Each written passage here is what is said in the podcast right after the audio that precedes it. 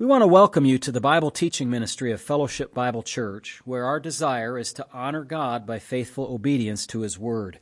If you want to understand the Bible better, please continue to listen as Pastor Matt Postiff explains and applies the biblical text one verse at a time. You can reach us with questions or for more teaching audio and print material at our website, fbcaa.org.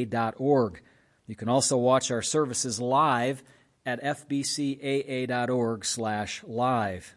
We want to thank you for listening and pray that you will be edified. Join us now as Pastor Postiff opens God's Word. Welcome this morning. Glad that you're with us. As you can see, if you're online, we are back in the church building. Uh, I wouldn't say that we have people beating down the doors to get in this morning uh, with coronavirus and also with, uh, with the weather. Kind of uh, I wasn't paying attention to the weather too much, so when I woke up and saw snow, I was like, "Oh my, that's a that's news to me." So here we are this morning.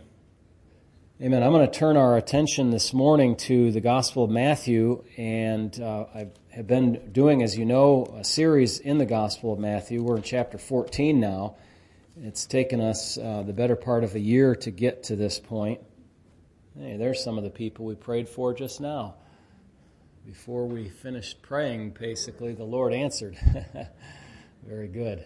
Matthew chapter 14, guys. I guess it looks like I'm your Sunday school teacher today. Yeah, I don't have any cool uh, graphical aids or uh, any flannel graphs or anything like that. So you're going to have to just uh, be stuck with me here. Matthew chapter 14. This is a um, whew, this is a story here especially for some of our young people to have to endure. Sorry for the cough, guys. I don't have a, well, I do have a little cough button. It takes a second to uh, activate and then deactivate. So, John chapter 14. Quite a story of immorality in the highest levels of government. Here, uh, what the world would consider an eccentric religious preacher and a murder plot to get revenge. Sounds like a movie but it was reality in the life of John the Baptist and the family of the Herods. Uh, I said it was sounds like a movie plot, but uh, you know the only reason it sounds like a movie plot is because of the twists of sin in it. And nobody's interested in uh, not nobody, but many are not interested in movies that portray all righteous things. You know, they want to see all the intrigue and all the sinful aspects of it.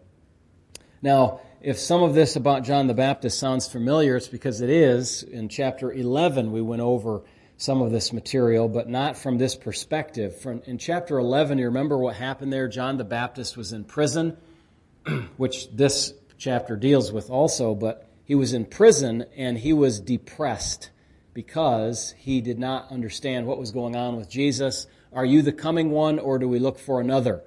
And Jesus worked some signs uh, for him, uh, not just for him, but for the people, and said to his messengers, Go back and tell John what you've seen and heard, uh, that uh, there, there are healings, that the gospel is preached, and all of that.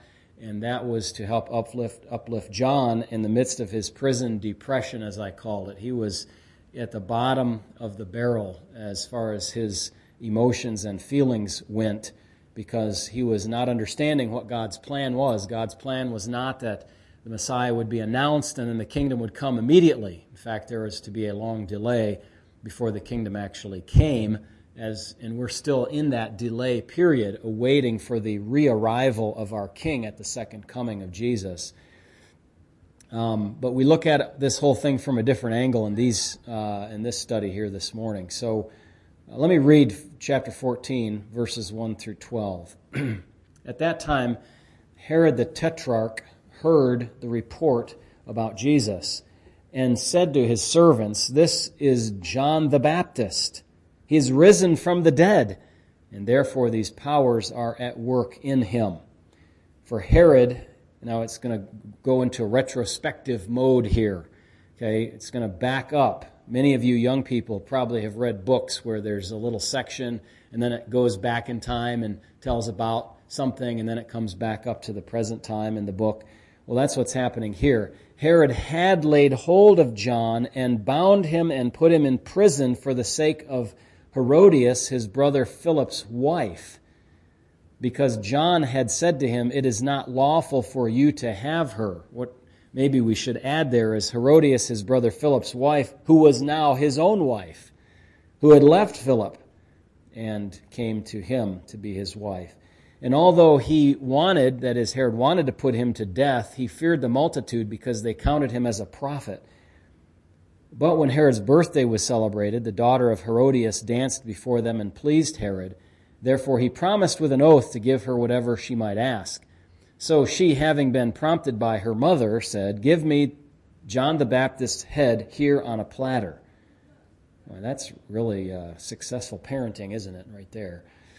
Terrible. Verse 9 And the king was sorry, nevertheless, because of the oaths, and because of those who sat with him, he commanded it to be given to her. So he sent and had John beheaded in prison. And his head was brought on a platter and given to the girl, and she brought it to her mother. Then his disciples came and took away the body and buried it, and went and told Jesus. So then, if we fast forward to the present again, this is why Herod heard about Jesus and he said, uh oh, this is John the Baptist risen from the dead. And therefore, these powers are at work in him. He's a miracle worker now because he's on his second life or his reincarnation. I'll mention something about that in, in a moment. Let me give you the background of this situation, and then uh, we'll talk about John's call to repentance, the woman's, the women's revenge, and then some conclusions. I have uh, two or three applications that I want to share, and I think they will be helpful to you, uh, including our young folks that are here today. First of all, the background. The family tree is complicated to say the least here. Uh, Herod the Great, remember Herod the Great was the one who was alive when Jesus was born? That's the Herod, the, the wise men, and and the census and all those things, uh, and there are Matthew 1 and 2 and Luke 1 and 2. Um, Herod the Great, if you look him up, had as many as 10 wives, not all at the same time. Uh, uh, unfortunately, for some of them, they were executed. Um, and uh, we're not going to get into all the details. I put a little link there you can look up in the notes. These are available on the on the church website if you want to get them. Um, but I want to skip over all those gory details, so to speak. So, Herod the Great is the Herod alive at the time of Jesus. He had these 10 wives. He had 14 children, from what we can tell, in total. Now, we've come to uh, verse number uh, 3, and we see this, this name of this uh, woman named Herodias. And Herodias was the daughter of one of Herod's children. So, she was a granddaughter she was the daughter of one of the boys named Aristobulus. Aristobulus. And then she married Herod Philip, one of her uncles, which to us is really weird, but that's what they did. And then she divorced him and married another uncle, Herod Antipas. And it's this Herod, Antipas, that is the one who is Herod the Tetrarch in Matthew chapter 14. And he's the one that ruled over Galilee. Remember, Galilee is to the north now. Um, who was the one, who was the other Herod that was reigning in the south after Herod the Great died? Do you remember his name? Joseph was afraid to go there because he heard, it's on the tip of your tongue, brother. I can, starts with an A. It's Archelaus. Archelaus was ruling uh, down in the southern portion, Judea. That's Herod Archelaus. Um, but this was Herod Antipas, and this is some time later. Uh, obviously, you know, when we're talking about Jesus' birth, and then we're talking about the ministry of John the Baptist, we're talking 30 years difference. So this is a long span of time. So you have a situation where a woman is married to one guy, then she's married to his brother, and the brother, the first one's not dead. So this is not a case of levirate marriage. You remember levirate marriage, what that is? So if fellow passes away with no heir, then his brother can marry his his the first the wife who's now a widow, and that's appropriate and proper and all of that, and then can have a, if they have a son, then that son will take up the name and inheritance of the first one who died. Because inheritance rights were so important to them, they had that arrangement. But this was actually a violation of the law of Moses. In Leviticus 18 16, it was strictly forbidden that one would be married to a, uh, a man and then, all, and then go and be married to the brother while they were still alive.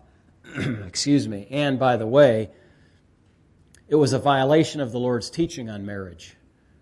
If you remember from Matthew chapter 5, starting in verse number 28, um, and I don't have to actually go to that. It's actually verse 31 is what I'm thinking of. Furthermore, it's been said, whoever divorces his wife, let him give her a certificate of divorce. So what he's saying is, you know, divorce is like no fault. It's easy in this culture. That's what they say. Just, just write the paperwork and be done with it. But I say to you, whoever divorces his wife for any reason except for immorality causes her to commit adultery, and whoever marries a woman who is divorced commits adultery. So, whatever you take about the, the exception clause and all of that, that's not involved here. That's not involved here at all. This is a case of simply breaking the law of Moses flagrantly in public, not hidden at all at the highest levels of government. And John the Baptist, who is probably the only or one of the only men preaching true righteousness, somehow worked it out so that he could speak, as they say, you know, they like to say today, speak truth to power. He spoke truth to power all right. See what it got him? Yeah. Power didn't like truth, did it? No, no. Uh, that's, that's all relative. It's all good when, when there's certain parties in power to speak truth to power, but when there's other, others in power, it's not so good to speak truth to them, at least how they think of it. So, um, so he told Herod Antipas, I don't know if he did this directly to his face or through his preaching, and the word got back to Herod that, you know, this John the Baptist is criticizing you all throughout his preaching and stuff. And so uh, he said, Look, it's, well, what does he say? Look at it in uh, verse number four. Because John had said to him, It is not lawful for you to have her. In other words, it's not lawful for you to be married to her. You have sinned, and you need to right that wrong. Well, the lust of Herod did not permit him to see the evil of what he was doing. He was so enraged that someone would dare to question whatever he wanted to do. So it says in the text that he wanted to put him to death. He wanted to kill John. You know, isn't that nice?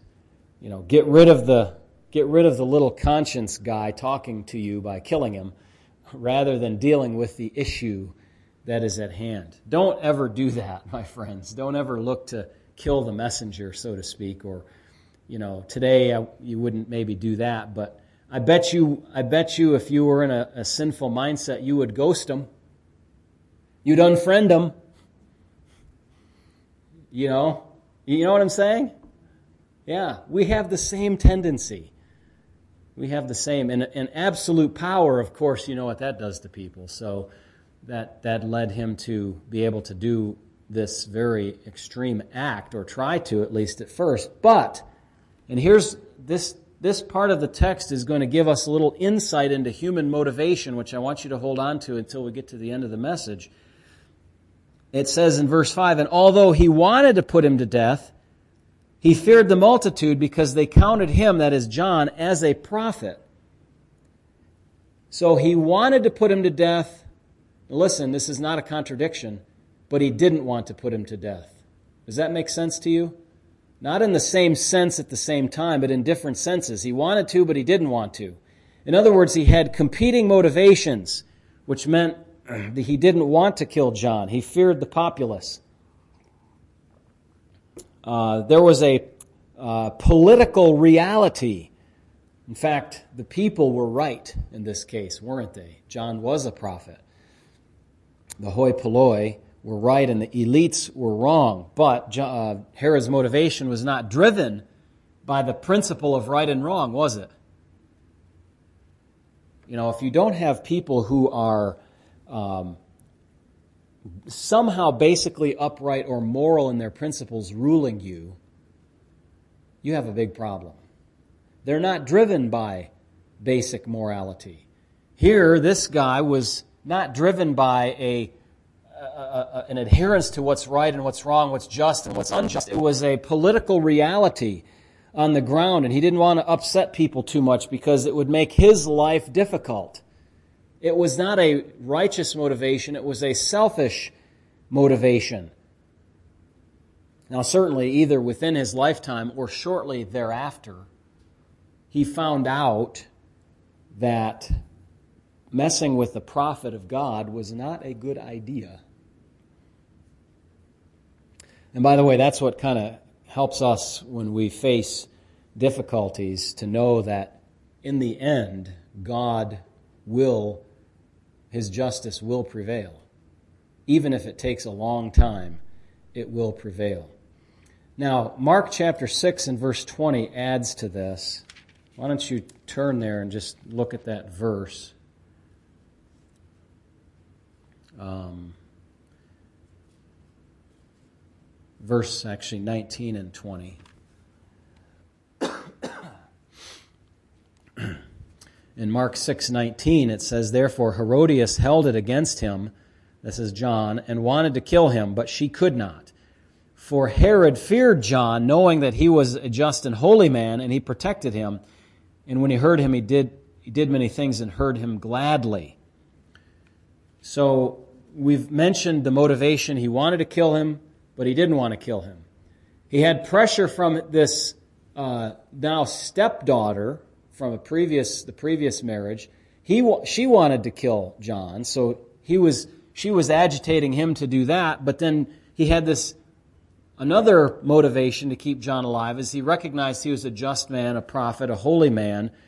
Um, so you have all these competing motivations going on. Um, you know, maybe he had this idea that he's a just and holy man in the sense of like, uh, you know, the kind of self protective, look, I don't want to mess with God kind of thing, you know. Uh, you know, you can, like, a code of honor among thieves. You know, you don't steal from a church. You can steal from anywhere else, but just don't steal from a church, you know, because then you really get in trouble with God.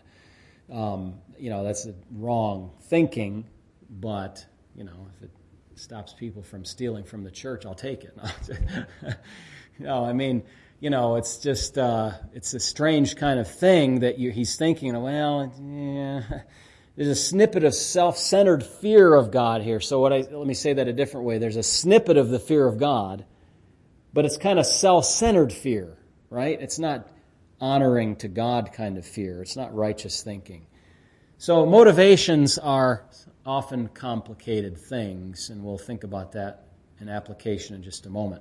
So, the lengthier part of this chapter now, chapter 14, or this segment rather, in verses 6 through 12, covers the women's revenge. And I put that in plural here, the two women who were involved. Herod's birthday party comes, and uh, we'll say that it was not the moral equivalent of a Sunday school picnic. Uh, it was probably a drunken party. Herodias' daughter, who, who we believe is named Salome, not, not necessarily the one that you see elsewhere two times in the New Testament, but she's from the first marriage uh, with Herodias and Herod Philip. Um, she danced for the assembled guests. She was one of the entertainers for that evening, and Herod enjoyed that and offered a reward to her and said whatever she wanted to have. So her mother saw the opportunity for revenge on her foremost critic and so she prompted her daughter to ask for Herod to go through with his initial murderous instinct to kill uh, John the Baptist by beheading and her desire to get rid of him. It's odd that that would be like the highest desire that she and her daughter would collectively have. Whatever you want, you know, you could have a new palace, you could have a new home, you could have a, a, a new tract of land, you could have some monument built to you or, or some new authority in the kingdom, and they didn't want all that. Their lust drove them to this kind of desire. That this was all consuming for them. Can you imagine the first thing they would think of? I can think of a lot of things that I might, if some super rich ruler were offering me, I could think of a lot of things I might say I'd like to have rather than that. So they're just consumed with hatred and anger for this man. And so they ask, and then the, the text tells us, um, verse 9, and the king was sorry. Now, why was he sorry? I mean, he wanted to kill John, the text tells us, but he didn't want to. The reason he was sorry was because he had all these complex motivations going on in his head that he had to deal with. And what were those now? In addition to everything we've said before, he wanted to, he didn't want to, Herodias wanted him to, uh, he, he, the people didn't want him to, he didn't want the political trouble. Uh, you know, he knew John was a good guy in a way, and he shouldn't mess with him. He you know, kind of had that in the back of his mind. But now he has an additional complication. And the additional complication is given in verse 9 the king was sorry. Nevertheless, because of the oaths and because of those who sat with him, he commanded it to be given to her. So now he's got a problem. He, uh, you know, he had bad feelings toward John in the first place. Uh, but he was put into a pickle now because he had to address the competing motivations of fear of the populace, the desire to placate his wife, his knowledge that killing a holy man was not good. He weighed that all against displeasing his guests at his party and how it would look to them if he went back on his word. He would, he would look like a weak leader if he did that, a scaredy cat leader. So his, you know, what did he want to do? In the end, he didn't want to deal with any of it, and he just wanted to leave John in prison. You know, no real charges. Uh, just leave him to languish there. You know, makes him kind of look tough and, and at the same time merciful because he doesn't take his life. It's, you know, the best of both, of both feckless worlds, so to speak. Um, again, not justice or injustice here. It was a matter of embarrassment now. It was a matter of saving face, of shame. Uh, he had to go through with his open ended promise to the girl to avoid looking bad. What had Herod done? He had made a rash vow. Remember Jephthah in the Old Testament? You guys covered Jephthah in your Sunday school classes. Do you remember him? I see a puzzled look on the face. Uh, let's look at Judges uh, chapter 11. And. Uh, I think that's the place we need to be. Joshua Judges. Now, the Jephthah story is a lengthy story. You can read in chapter 11 and 12, uh, particularly about him in Judges. But uh, in uh, chapter 11 of Judges, verse 30, it says, And Jephthah made a vow to the Lord and said, If indeed you will deliver the people of Ammon into my hands, then it will be that whatever comes out of the doors of my house to meet me when I return in peace from the people of Ammon shall surely be the Lord's, and I will offer it up as a burnt offering. Stupid. You don't make rash vows like that. Okay? That's the lesson that I've taken from that. In fact, uh, back earlier in the law, in um, Numbers, you don't have to turn there. You just focus on that Jephthah part. By the way, what, uh, what was it that uh, came about there uh, with Jephthah? Well, when he came to his house, there was his daughter coming out of the door of the house to meet him. now he's in a real problem. We should have never made that vow.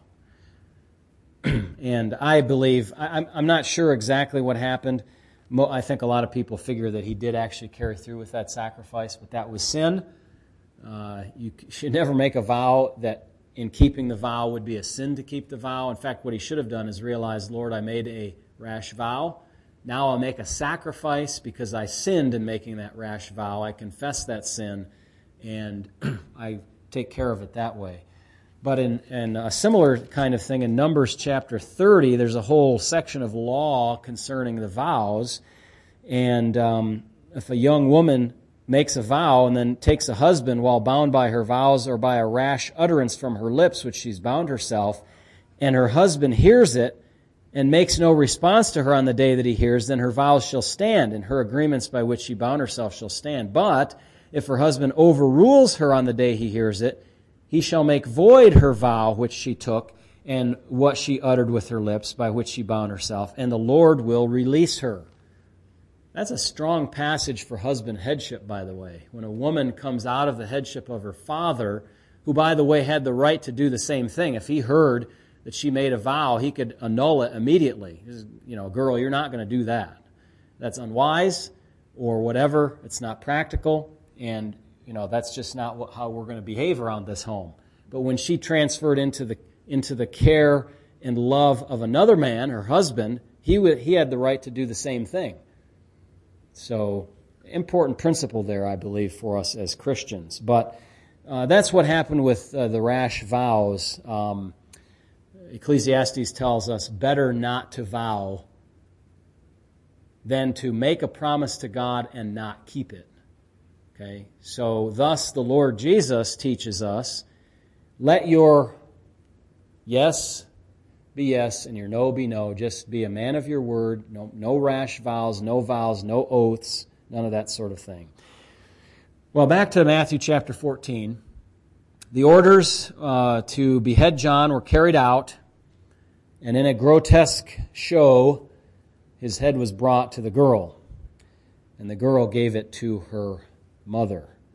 That's sick. That is sick. And I don't mean sick like they say sick today, the teens. I mean really gross. Their sick fantasy was fulfilled. Just imagine the kind of daughter that they're raising to have thoughts and desires like that. But what never bothered them not only was the sin of murder, but also their sins of incest and adultery and all the rest that they were doing. They just weren't bothered by sin. Where was their conscience? Where was their conscience at? So then the Bible tells us, verse 12, the disciples came and took away the body and buried it. They gave it as proper of a burial as they could to the greatest man who ever lived. Remember, Jesus said that among those born of women, there's not a greater than John the Baptist. Yet, he who is least in the kingdom of heaven is greater than he. So some weeks or months later, news of the mighty works of Jesus were getting around, and Herod heard about it. And it seems that at least his conscience was somewhat bothered because of what he had done to John. Or maybe it wasn't his conscience at all. Maybe it was just that he was superstitious. Whether you want to take a vote on that, whether it was conscience or superstition, or maybe both a little bit. Um, I don't know exactly, but maybe his superstition was simply, you know, my misdeed is about to come back on me. Karma is going to pay me back. Maybe. And evidently, there was a belief in reincarnation at this time. Isn't that what he's believing here? Listen, my friends, if you believe in reincarnation, uh, get real, okay? It's appointed unto people to die once, and then the judgment. That's it. You don't get redos, no do overs, no nine lives, you know, no uh, reaching nirvana or anything like that. One death and then judgment. Well, you know, and I was just thinking about this. There's, new, there's no new heresy under the sun. Reincarnation has been around as a doctrine and it's, it's, a, it's an imaginary doctrine. People imagine, oh, they, they say, oh, we've got evidence. This, this young child has memories of a previous life, and that's just nonsense. Could be the devil has implanted some of those things in that person if they're particularly demon possessed in order to get people to think that there is such a thing as reincarnation, when in fact there is no such thing. As far as heresies goes, what is was and what was will be yet again. How, how Herod could be so ignorant, I don't know. But it's strange because Didn't he hear about Jesus prior to John the Baptist's beheading? I mean, they were only six months apart. They lived pretty much contiguous uh, lives for 30 years 29, 31, however long it was. and so that Herod was that out of touch just seems kind of strange to me. His hypothesis of John coming back as Jesus could not be correct, obviously, because Jesus existed a long time before John died. But this is what worry does to people and superstition. Now, let me draw some conclusions from this. As much as I hate to have to say this first one, God does permit rank injustice of the worst kind. He does permit that, even to his people. You think about this. Same as with John with Jesus. No valid reason to kill them, no valid reason to imprison them, to beat them, to scourge them, or anything else. We have to be ready for that possibility ourselves as well. And let me just say this. When any of us face this kind of persecution, we all do. Okay? I think that's lost a little bit on us. You know, we've lost sight of the fact that some of our brothers who are pastors in Canada have been put in jail. That's us. Remember those who are in chains as if chained with them.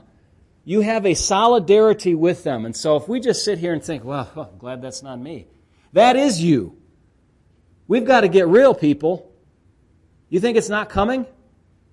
Came to them, it's coming here. It already has in some ways. It tried to close down worship two years ago in the church. And uh, as you know, we very quickly got over that, started coming back to worship the Lord. But, uh, you know, you have the same sort of thing going on in, in, undercover ways with wokeness and CRT, and some of our dear uh, workers here in the church having to deal with DEI stuff all the time. Just that's that is that is not, that's anti Christian, my friends. Anti Christian stuff. Okay? Now, we can go over that in more detail, and we've dealt with CRT from this pulpit, but CRT is a gospel that is totally anti the true gospel. It's a humanistic approach to, to life. And some of our people may indeed end up losing their jobs because not only of vaccines and COVID, but because of DEI and what it does to employers. It's a whole big time movement out there. Billion dollar industry, I would, I would venture to say. Probably more than that. Um, so we have to realize that God does permit injustices, and those may come to visit us in various forms, and various ways in the future. Uh, and it already has, as our brothers and sisters have been affected in other places in the world. And that's not to mention those in the Middle East and China and Russia and, and Myanmar and all these other places that are suffering terribly. Those are our brothers and sisters. Second application sometimes there is a price to be paid for preaching righteousness, like John did, but the price is worth honor for God in it. So, yes, we do call our society. For example, we rebuke those who say that it's okay to kill children on this Sanctity of Life Sunday. Now, just a note on that, some might say, well, it was, it was last Sunday that was saying, please, don't be so technical. Uh, January 22nd was the anniversary of Roe v. Wade, as I understand it, so this is the closest Sunday to that. Uh, some are celebrating it last Sunday, some this Sunday, but the point remains, beside all the technicalities of what day to say anything about this on, it doesn't matter. We can say something every Sunday. Killing 60 million children is a stain of blood on the hands of our nation that is irreversible, irretrievable. You know, life is over for them. And it's evil and wicked. And if you think that it's okay, you need to recheck yourself. Okay? And if you're not going to change your mind, then you just have to realize God is going to judge you. That's all there is to it. It is not okay to kill children in their mother's womb. That is murder in the first degree. And so if we pay a price for preaching righteousness, whether it's about abortion or about lifestyle issues or whatever it is, we just have to pay the price. Third application people are hard hearted and hard headed. Hard hearted and hard headed. They do not see the most obvious things. When, say, for example, it comes to love, or as I like to remind people, it's not love, it's L U S T that these guys are talking about. It's very easy to mix up these concepts in an emotional approach to life and feelings overrun reason and morality so that decisions regarding marriage and intimacy and living together and divorce and adultery are all messed up. Some people know it's wrong and do it anyway. Others have lost connection with all moral reality and think it's just normal and not a problem. How many think that it's just, ah, it's just what people do? They live together before they get married. when you confront them with the wrong of that, they become quickly defensive and because they love what they're doing. The gospel can penetrate those force fields, but we cannot on our own. And so remember, the hard hearted and hard headed nature of people is such that we must use the gospel, and the gospel has to penetrate that. And then finally, and this gets back to our issue of motivations. we need to think about our own motivations for doing things. We've labored in this message to show that Herod had some very complicated motivations. He had machinations going on in his head. I want to get rid of John. I don't want to get rid of John. Herodias is pressuring me to get rid of John. We've gone through the whole, all these things. Pros and cons. Do it, don't do it.